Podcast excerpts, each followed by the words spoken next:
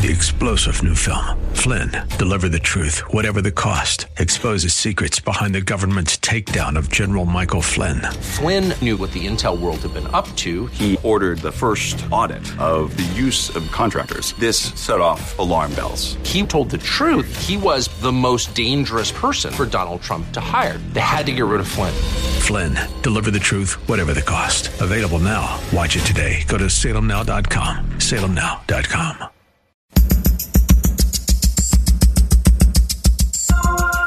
Live from Northern California, it's Lifeline with Craig Roberts. He's the host of Northern California's longest running conservative talk show. He's a man with a message, a conservative with compassion. He's Lifeline's own Craig Roberts. Well, it's a Thursday, the sixth day of July, and Craig Roberts saying good afternoon. Welcome. Good to have you on board for another edition of Lifeline. Lots to talk about on the program tonight. It's going to be a hectic first hour, and then into, of course, our Church of the Week coming up tonight in hour number two. Meanwhile, speaking of the 4th of July celebration, well, that celebration might be over with. The pain the celebration caused some families will linger on. Two people are dead in separate incidents involving fireworks over the 4th of July. In Michigan, a woman was killed and nine others hurt when a firework exploded at a home Monday night. Local reports indicate nearby homes and vehicles were also damaged. Meanwhile, a house in Texas caught fire from fireworks explosions, resulting in one death and multiple injuries. Closer to home, illegal fireworks are to blame for a deadly house fire in central California, going off when flames sparked Tuesday night a home in the town of Gonzales. Neighbors tried to save the 70-year-old resident inside, crawling on their on the floor with their faces covered, but were unable to reach her. Crews arrived on the scene within five minutes. Were also pushed back by the intense heat. The victim's nephew says people were setting off mortar rounds all around the area. An investigation is underway, and even still closer to home in Antioch, fireworks destroyed one home and left a second uninhabitable, destroying a rare vintage automobile for one family, and we're still claiming the life of a treasured family pet. I've got to wonder in 2023 if maybe there's not a better way for us to celebrate our independence than using fireworks that were invented 5,000 years ago. Joining me with some insights on this and other issues, we're joined by best-selling author, attorney, and educator, author of the best-selling book Take Back Education, Mr. Joe Murray. And uh, Joe, a belated happy 4th of July to you. Happy 4th of July to you, my friend. I hope you had a good one. I did indeed, although I have to admit, and I don't know how many listeners are going to think, oh, this guy's just a non-patriot or a big uh, humbugger, but it was it was much like living in the middle of a war zone from about 8.35 until about 1 o'clock the next morning, and just as I would start to doze off, as most of us had to be back to work the next day, ba-boom, ba-boom, ba-boom. And when I read the stories I shared, Joe, at the beginning, when we look at peak fire season in July, August, September, October. States like California, a tinderbox. Look at what's happening in Calif- in Canada with more than 500, 500 active wildfires as we speak. California with its own horrific track record of fires. And then we add to that the tragic loss of life and the injuries. And I have to wonder to myself, for a nation that allegedly prides ourselves in some corners of being so pro environment, and yet we think nothing about the pollutants that go into the air, the lives that are damaged, the lives that are destroyed, the people that are injured, all because we want to see stuff go boom on the 4th of July. And, and even the broader question, and this kind of gets to more of the core of my frustration with all of this, and that is I have to wonder if you were to take a survey of the average American and say, we fly these flags, we set off all these fireworks, what is the reason for all of this? I bet you wouldn't get a straight answer. they would tell you that when Abraham Lincoln became the first United Nations Solicitor General, General, that's when we get our country. You think they know that much, huh? I'm, be- I'm they betting they know the Solicitor General. I, am say the I, I'm, I'm betting they can't even come up with the name Lincoln unless they're thinking about a car. That's right. I was going to say the Fourth of July is when America declared independence from America, right? Yeah, exactly. but no, you you are preaching to the choir. You know, I live in the great state of Tennessee, and it is great for so many reasons. It is not great because it allows these fireworks, and it, it, you know, it's funny you should say that. It felt like a war zone because they can shoot fireworks off it here from July 1st to July 4th and these are they're almost professional grade fireworks. A couple pictures actually fell off of our our walls. Uh, the booms were so big, and you know, and I am all for freedom, and I think freedom is great. But you should not have freedom without consideration because that borders on tyranny. And it, you, you look at what's going on. Consideration, A, for you don't know how many veterans are in your neighborhood who might have PTSD there are pets who, myself included, have pets that are still traumatized now to go outside because it's not. We're not just talking about maybe five minutes of some mm boom in some neighborhoods, including my own, it goes from seven o'clock to around midnight. Oh, I'll, I'll do you one better than that, Joe. Yeah. Not far from my neighborhood, and I don't think I necessarily live in a bad area. Yeah. This usually starts not around seven. Uh, well, I take that back. This does start around seven, about the seventh yeah. of June, and it will go on nonstop, seemingly until they run out of fireworks and M80s. I mean, I, I was hearing stuff going off last night, and that's fully a day after the 4th of July, and it just continues to go. It does, and like you said, the risk to property damage, especially this time of year when most parts of the nation are either at drought or near drought. And and what really gets me, the response when you you question this, and it's like, oh, you're anti-American. I'm like, look, you are setting off fireworks that were invented in China, that were made in China, making China wealthy. So, you know, who's really being anti-American here? And, and, that's that's what I don't get because so many towns have great fireworks shows. I can tell you here, starting July on June 30th, all the towns that that live around that I live around had nice fireworks shows that you could have gone to. And the need to set these off because the other thing people are are not really considering is that most of these folks are going to start lighting these off around the seven, eight, nine o'clock hour once you get past the nine o'clock hour, you can't tell me that they have not enjoyed some libations that are going to impair their judgment in lighting these explosives. I mean, you know, we like to call them fireworks because it makes them sound all all cute and, and entertaining, but it's it's explosives that you're lighting off. and, and you're doing it in residential areas. Uh, I mean, I, I have seen roofs catch on fire uh, when people have lit. Well, listen, you know, here in California, and, and as you know, our state has a bad reputation for our, our yeah. fire history. There were 60, yeah. six zero, 60 separate fires in and around the greater Bay Area, not the state, just the greater Bay Area alone. 100% of which were attributable to, I like your word, they're not fireworks, explosives. Yeah. And, and here's what I've always thought. I said, if you really want to have a balance, uh, if you really want to make this happen, and I, you know me, I am not any part of the bureaucratic state. I, I am not that type of guy.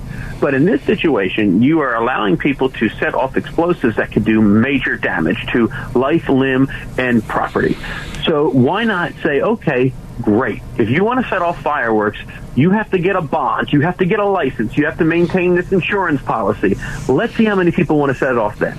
Because nine times out of ten, the people who set your house on fire or do great harm to you, you don't have a great number of assets or insurance and therefore not only are they they terrorizing you by setting off explosives if they do harm to you you're left with little recourse. So if you really want to set these things off set up a system where you can apply for a permit just like we would a gun because it is i view in the same category and let them get a licensed and bonded and sure that they hold these policies. And I bet you, soup to nuts, you would cut down the number of accidents. Well, and I'm with you on that. I, have I've come of the opinion that I'm not against fireworks per se. I'm just in, against fireworks in the hands of ignorant people. Now, even people that are being careful. accidents and mistakes are made. Though I will tell you, the case in Michigan there, where that woman literally was killed and nine others were injured, uh, as one of the uh, television networks was, you know, grabbing the, uh, you know, pictures on the scene. Uh, I couldn't help but notice a number of empty beer cans and beer bottles strewn about. Yeah. I thought, yeah, they've had a bit too much, and now they're going to set this the Roman candle off, and they light the wrong end or whatever, and before you know it, they've either killed somebody or destroyed the neighbor's property, unintentional as it may be. To which then I say, you know, there's some things that are better left to the professionals. So why doesn't the municipality say we will set up a fund if you'd like to have fireworks? Uh, you know, every resident can contribute, you know, five bucks mm-hmm. to it, and if we hit this threshold, we will bring in professional pyrotechnics that will do fireworks over the bay, over a pond, over some place that doesn't put a risk to life and limb, that are controlled by professionals, so that property is safe, the animals are safe, your house is safe, and then enjoy all the fireworks you want. But it, putting literally explosives into the hands of, of oftentimes children is just absolutely foolish. And in my mind, no way to be celebrating our independence. No, and, and like you said, it, it really shifts the focus of it because really you should be coming together as a nation, you should be coming together as a community, and you said that the best way to do that is for the towns to do it.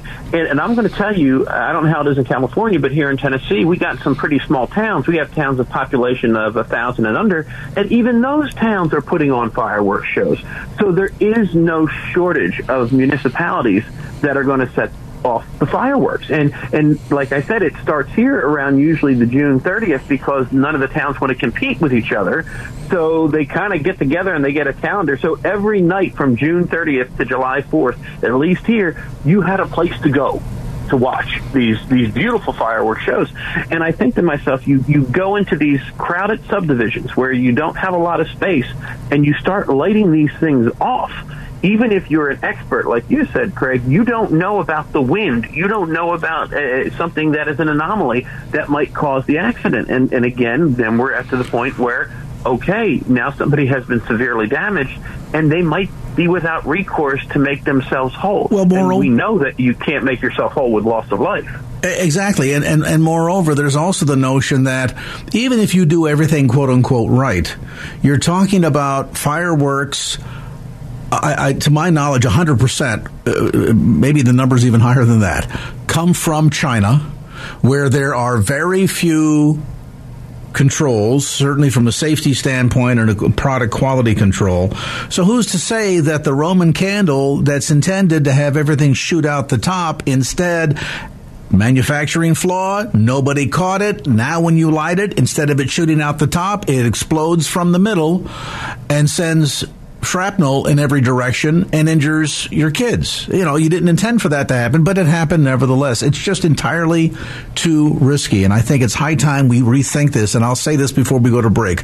Those of you who are residents in cities like Newark and San Bruno, I think Dublin allows it, Union City allows it why don't you write a letter to your member of city council and say, why are we continuing to do this? And don't tell me it's because it's a great source of income for nonprofits. Nonprofits exist everywhere else without fireworks. Encourage them. Do a bake sale, put on a pancake breakfast, do something other than selling dangerous explosives for people to unfortunately find their properties destroyed or worse still, loss of life. Unintended as it may be, it's still the consequences. And when you're talking about the peak of fire season in California, any sane person would look at this and say, in the middle of all of this, with California's fire history, you really think it's a good idea to give somebody a six pack and then put a bunch of fireworks in their hands? Really?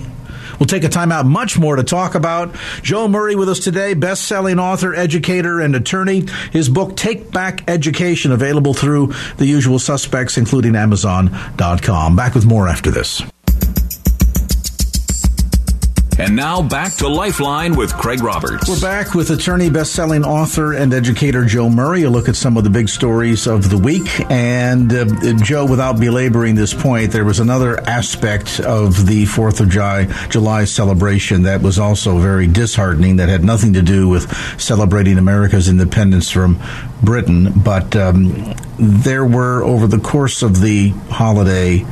Uh, 16 mass shootings across the United States, some right here in the Bay Area. 15 people were killed, 94 injured across 13 states plus Washington, D.C. And, you know, every time one of these events happens, we talk about it. And I guess my rhetorical question is when will the insanity stop? Uh, you know, I, I really hate to say it. I don't know if it is ever going to stop, Craig, because the trajectory that we are on uh, in terms of what we value, in terms of how we see the world, how we see one another, it keeps it keeps hardening. We keep we keep separating from one another. We keep we keep putting up these walls, and we we keep allowing people to divide us and, and to and to put us into this dichotomy of you must be good or evil, you're with us or against us and you see a breakdown of society on so many so many levels. You know, when we first started talking about these, gosh, what was it, 20 years ago, Craig? We would we would go through the motions and say, okay, how can we respect the Second Amendment, but also recognize common sense of common sense approaches to make sure that we don't have all these guns in the wrong hands. And now I'm, I'm somewhat convinced that even if we had a total gun ban, which I do not support, it wouldn't do anything because we have created an environment now where we don't see each other as neighbors. We see each other as, as just commodities. And we can do whatever we want with the commodities. There's a such a loss of, of value of life in this country that we don't value it, that, that we don't see life as precious. We see it as fleeting and we act accordingly. Whether it is the mass shootings, whether it's the fireworks that we talked about, whether it's it's how we are on the roads with with road rage, we don't value life anymore. And and I I've been thinking about this because I, like you, saw this over the holiday, and it's like, when is it going to stop?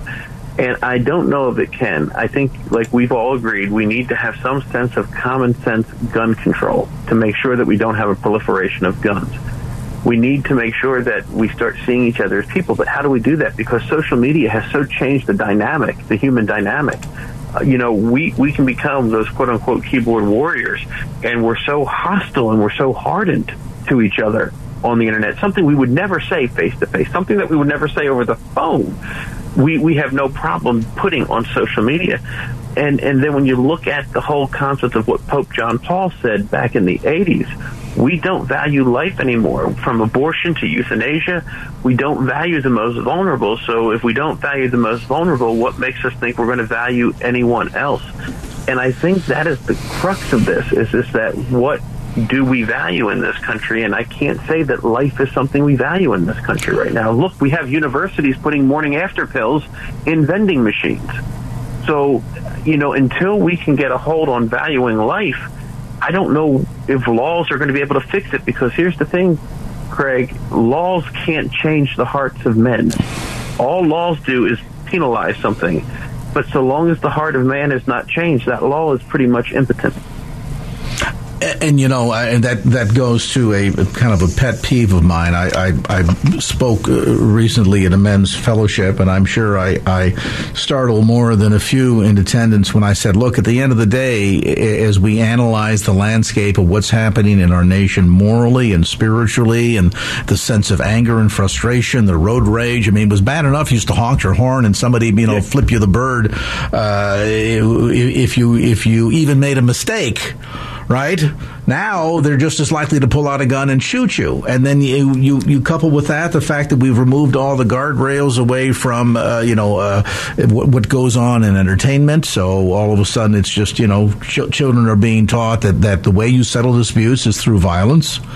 And I and I made the comment at the time. I said you know uh, in our eagerness to want to address all that's going on in the nation, let's be mindful that at the very core Make, make America Great Again is a snappy little political slogan that will ring horrifically hollow if we don't, in the first place, make America godly again. Because absent the capacity of making America godly again, our ability to make it great again, I think, is just going to be a fool's folly. And that's what it comes down to. Uh, you know, it's basically feet of clay is what we're standing on right now, what we have right now. And until we are able to return to those roots, and I don't know if we can get there. I don't know if it's into the, into the plan to get there. I don't know these uh, the answers to these questions, but we got to try. And, I see so many times over so many people that have just kind of given up and, and gone into retreat or seclusion or tried to surround themselves with like-minded individuals in hopes that maybe they can have little little enclaves in in, in this kind of cultural drain that we're in or sewer that we're in. And and it makes you think you know that will make you feel comfortable that will make you feel safe but our mission is not to feel comfortable and safe it's to be out in the world spreading spreading the good news and I find that so many are now retreating from that. And I understand it. Don't get me wrong. It is it is a very volatile place out there, especially for for Christians. And you know, I, I laughed that during Pride Month that the Biden administration had no problems raising pride flags in, in very Christian oriented countries, including the Vatican, but you never saw the Biden administration raise a pride flag in any predominantly Muslim country. So Christians are, you know, I would lo- that I would love to see that. I'd like to see that flag try, fly in Tehran or in, in telling, quite telling. Quite telling. I mean, but no, you're going to shove it in the Pope's face, but nope, you, you, they're not going to be in the Middle East. Uh, but but that's what I'm saying. So Christians are facing a lot of hostilities right now, and and so I get the the need and and the desire to say, you know what, let this world have it. We're going to come. We're going to regroup. We're going to kind of stick together, and and I get that feeling but we we have it in us. Our, our, our our purpose is to get out there and spread the good news, even if we think that we're losing this battle. Because you know, as a believer, you know that you the ultimate battle we will win. So it, it's a very telling time where we are right now. Well, and at the end of the day, correct. at the end of the day, as I read Scripture, our job is not to condemn them. God will do that. Yeah. The Holy Spirit will handle the conviction. God, at the appropriate time, will handle the condemnation because He is a righteous and holy God. But our job is to reach them. And I know it's frustrating, but listen, if you're frustrated with your neighbor's behavior, here's an idea pray for them and then reach them with the gospel because you're as you're absolutely right, Joe. At the end of the day, you're not going to modify behavior. I'm not against putting laws on the books, but laws are like locks on doors. They just keep the honest people honest. That's all they do. So if at the end of the day you really want to see a difference, you have to affect heart change, and you're not going to affect heart change if all you do is scream and yell at people and and and make a subject of of, of division and and couch them in terms of being your enemy. I mean, whatever happened to what we were raised, uh, hopefully most of us uh, back in the Stone Age were raised as kids. If you had a sibling and there was one toy, you were told, figure it out, share, take turns, do something, but work it out. Here, we don't want to do that. We want to stand our ground politically and get into a big fight. And then when you don't come over to my side, call you my enemy and then add even greater division to make sure that the chasm, the gulf between us gets wider and wider and wider. And as we do that, all we do is, is dilute the possibility of ever seeing things um, righted. And again, absent, absent the focus on godliness, um, you know, we're all we're doing is rearranging the deck chairs in the Titanic. As a friend of mine is uh, is, is frequently likes to quote. Joe Murray with us today, educator, best-selling author, attorney, and um, we're talking a bit about some of the top stories and uh, their impact on all of our lives. And when we come back, I want to turn a corner in our remaining moments. Uh, we've got a little longer uh, conversation tonight with the Church of the Week, but I want to spend a couple of minutes uh, briefly talking with Joe about Janet Yellen's visits to uh, China and what's going on with Russia. That is Lifeline continues. And now back to Lifeline with Craig Roberts. All right, welcome back to the conversation. Joe Murray with us today. He, of course, is a best selling author of the book Take Back Education. He himself, an educator and also a um, well seasoned lawyer. We're talking about a variety of issues um, hitting the headline news today. And one of the issues, of course, is that uh, Janet Yellen is uh, spending her immediate days post Independence Day wandering around in Beijing, trying to convince uh, the proletariat there and all the leaders leadership.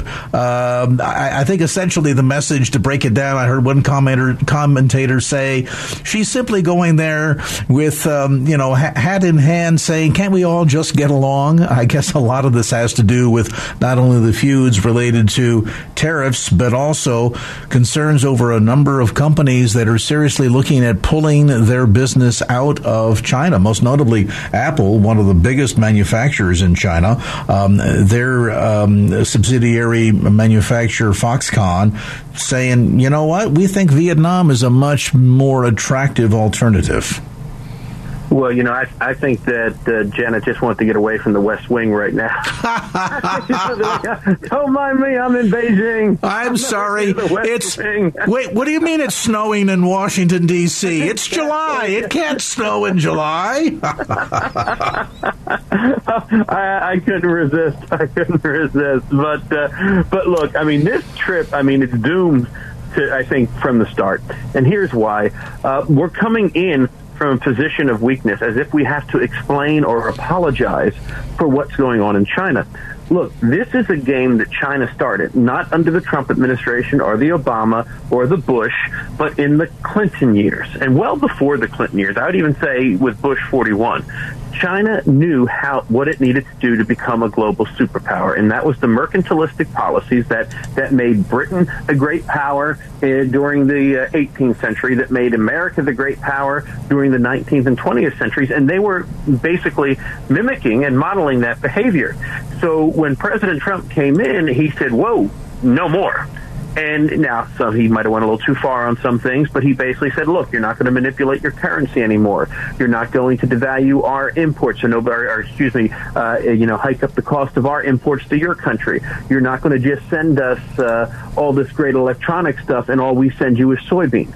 So there was a thing to say, look, and this is the most important thing, if you keep acting the way you do, we're going to penalize you there because if you want access to this great market, maybe you shouldn't be persecuting Christians. Maybe you shouldn't be doing the forced abortions. Maybe you shouldn't be putting some of those Muslim folks in concentration camps, right? And and now, you know, I read it from the New York Times, and it was like the Treasury Secretary will need to defend the export controls. No, you don't need to defend it. It's basically China, get your act together you want to be a first world, uh, you know, big big player. You can't act like a third world dictator, right? So I, I think the way that they're going there, this shouldn't be an explanation trip. This should be like, if you don't like what we're doing right now, keep up acting the way you are. It's going about to get a lot worse for you. And and I think going in the position of, oh well, we're just going to explain. We really don't want to hurt you. Uh, you know, we really don't want to hurt your economy. Why wouldn't we? Because they've wanted to hurt ours. Absolutely. Yeah, I mean that that's what I so I, I'm I don't have a lot of I don't have a lot of hope of anything of value coming out of this trip. Yeah, and I think the idea of looking at viable alternatives, uh, many of which are beginning to, to emerge. I understand that there's a large possibility that some chip manufacturers are looking at not only countries like Vietnam, but also Thailand. And then the notion of bringing more and more manufacturing to our southern neighbors, which I have for years now argued we've created this monster called Communist China by sending all of our manufacturing over there. We have helped to uplift the communist economy. Meanwhile, people are suffering to the south of us. Mm-hmm. We're concerned about illegal immigration. Here's a fancy idea. Why don't we do something that will not cost us anything? I'm not talking about sending, you know, overseas dollars or support dollars overseas. I'm saying, why don't we move some of our manufacturing to Mexico or further south? It's cheaper to ship the labor is just as cheap. You can train them to be just as effective. And guess what? Not only do you save on shipping costs, but you're helping to support democracies as opposed to communism. And, and that's, there you have it right there. I mean, the thing is, I think everybody in today's age is a free trader, but you need to be a smart trader too. And if, if your biggest trading partner is someone who A, doesn't practice free trade, and B, uses all that trade surplus money to build up an arsenal to make itself stronger so it can do more harm to you and maybe, you know, fly spy balloons from your, with your own technology across your entire country, maybe you don't need to be as, as uh, connected to that country uh, that, that we need to, especially now in this world where we're seeing so many viable options come up. And why not use the economic policy to help lift and build our ideals. Uh, you're not going to do that in China. They've they've said that for years. When Clinton tried to get China into what got China into the WTO, their response was, "We want." Yes, China is a great human rights violator, but once they see the free market, they will change their ways. Well, now we're here. How Yeah. many years later? How's that working out for you? Yeah, they they snowed us. It was a great snow job that China did, and and because at the end of the day, as long as they're able to manipulate the economy, which they do, without any fear. Now, if we would have been firm with China in the early years under the Bush administration, China might have embraced uh, capitalism and some type of of freedom, but we didn't we let China get away because we basically said, look, we're going to divorce, we're going to decouple our economic policy from our from our other human rights and human interest policy. And that was a problem because what incentive does China have to change if they were getting everything they wanted already? It's like my grandmother says, who wants to buy the cow when you get the milk for free? Yeah, exactly right. Yeah, yeah. Uh, your your your point is bang on. I, I want to pivot to another one of our enemies, Russia. Uh, now we know that currently Russia is holding a reporter from the Wall Street Journal. Um, there's been some talk about a potential prisoner swap. Just give me your overall sense. I mean, given the fact that we're kind of involved in a bit of a, a, a slight proxy war, it's a proxy war minus one, and I say that in the sense that you've got Russia attacking the Ukraine, but Ukraine being supported with at least military supplies and weapons by the United States. So that's kind of a partial proxy proxy war, in my opinion. Uh, your, your thoughts on where things are right now, on what appeared to be the makings of a coup, the sudden withdrawal, and I don't know if this is now uh, Putin just, just you know determining that he's at greater risk if he continues to uh, saber rattle, or what the deal is. What are your thoughts? Well, you know, I'm, I'm trying to read this because one of the things that really has struck my interest with Russia is uh, the few, the last few stories that we've seen uh, of them basically fighter jets, Russian fighter pilots going after our drones uh, in Syria and some of these places.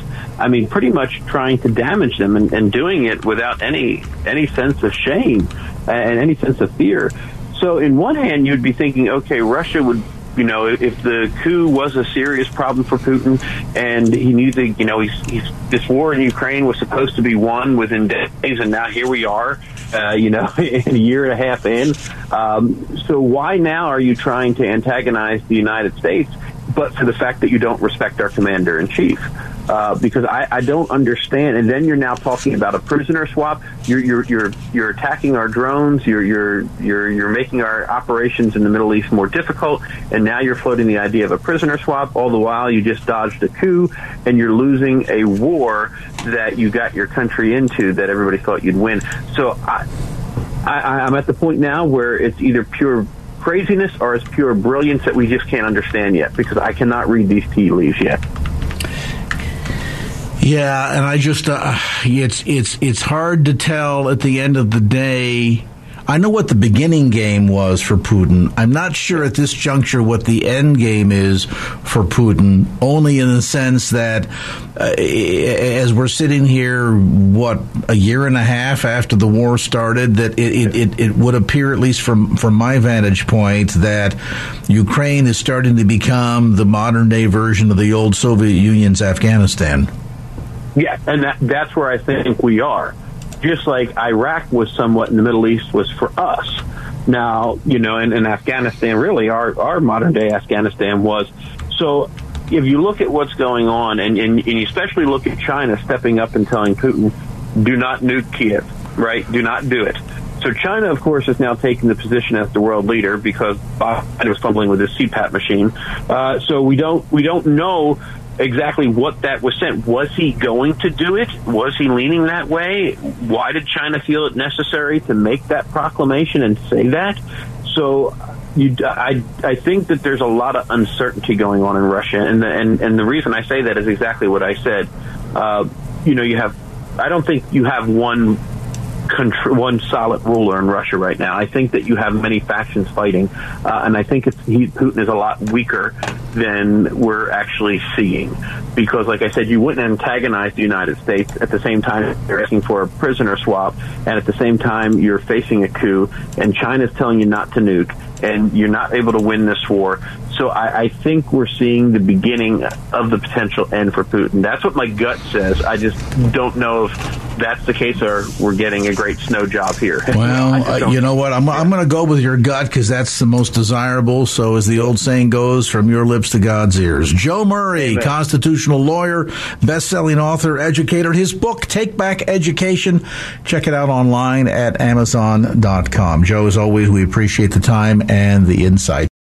Three star general Michael J. Flynn, head of the Pentagon Intelligence Agency, knew all the government's dirty secrets. He was one of the most respected generals in the military. Flynn knew what the intel world had been up to, he understood its funding. He ordered the first audit of the use of contractors. This set off alarm bells.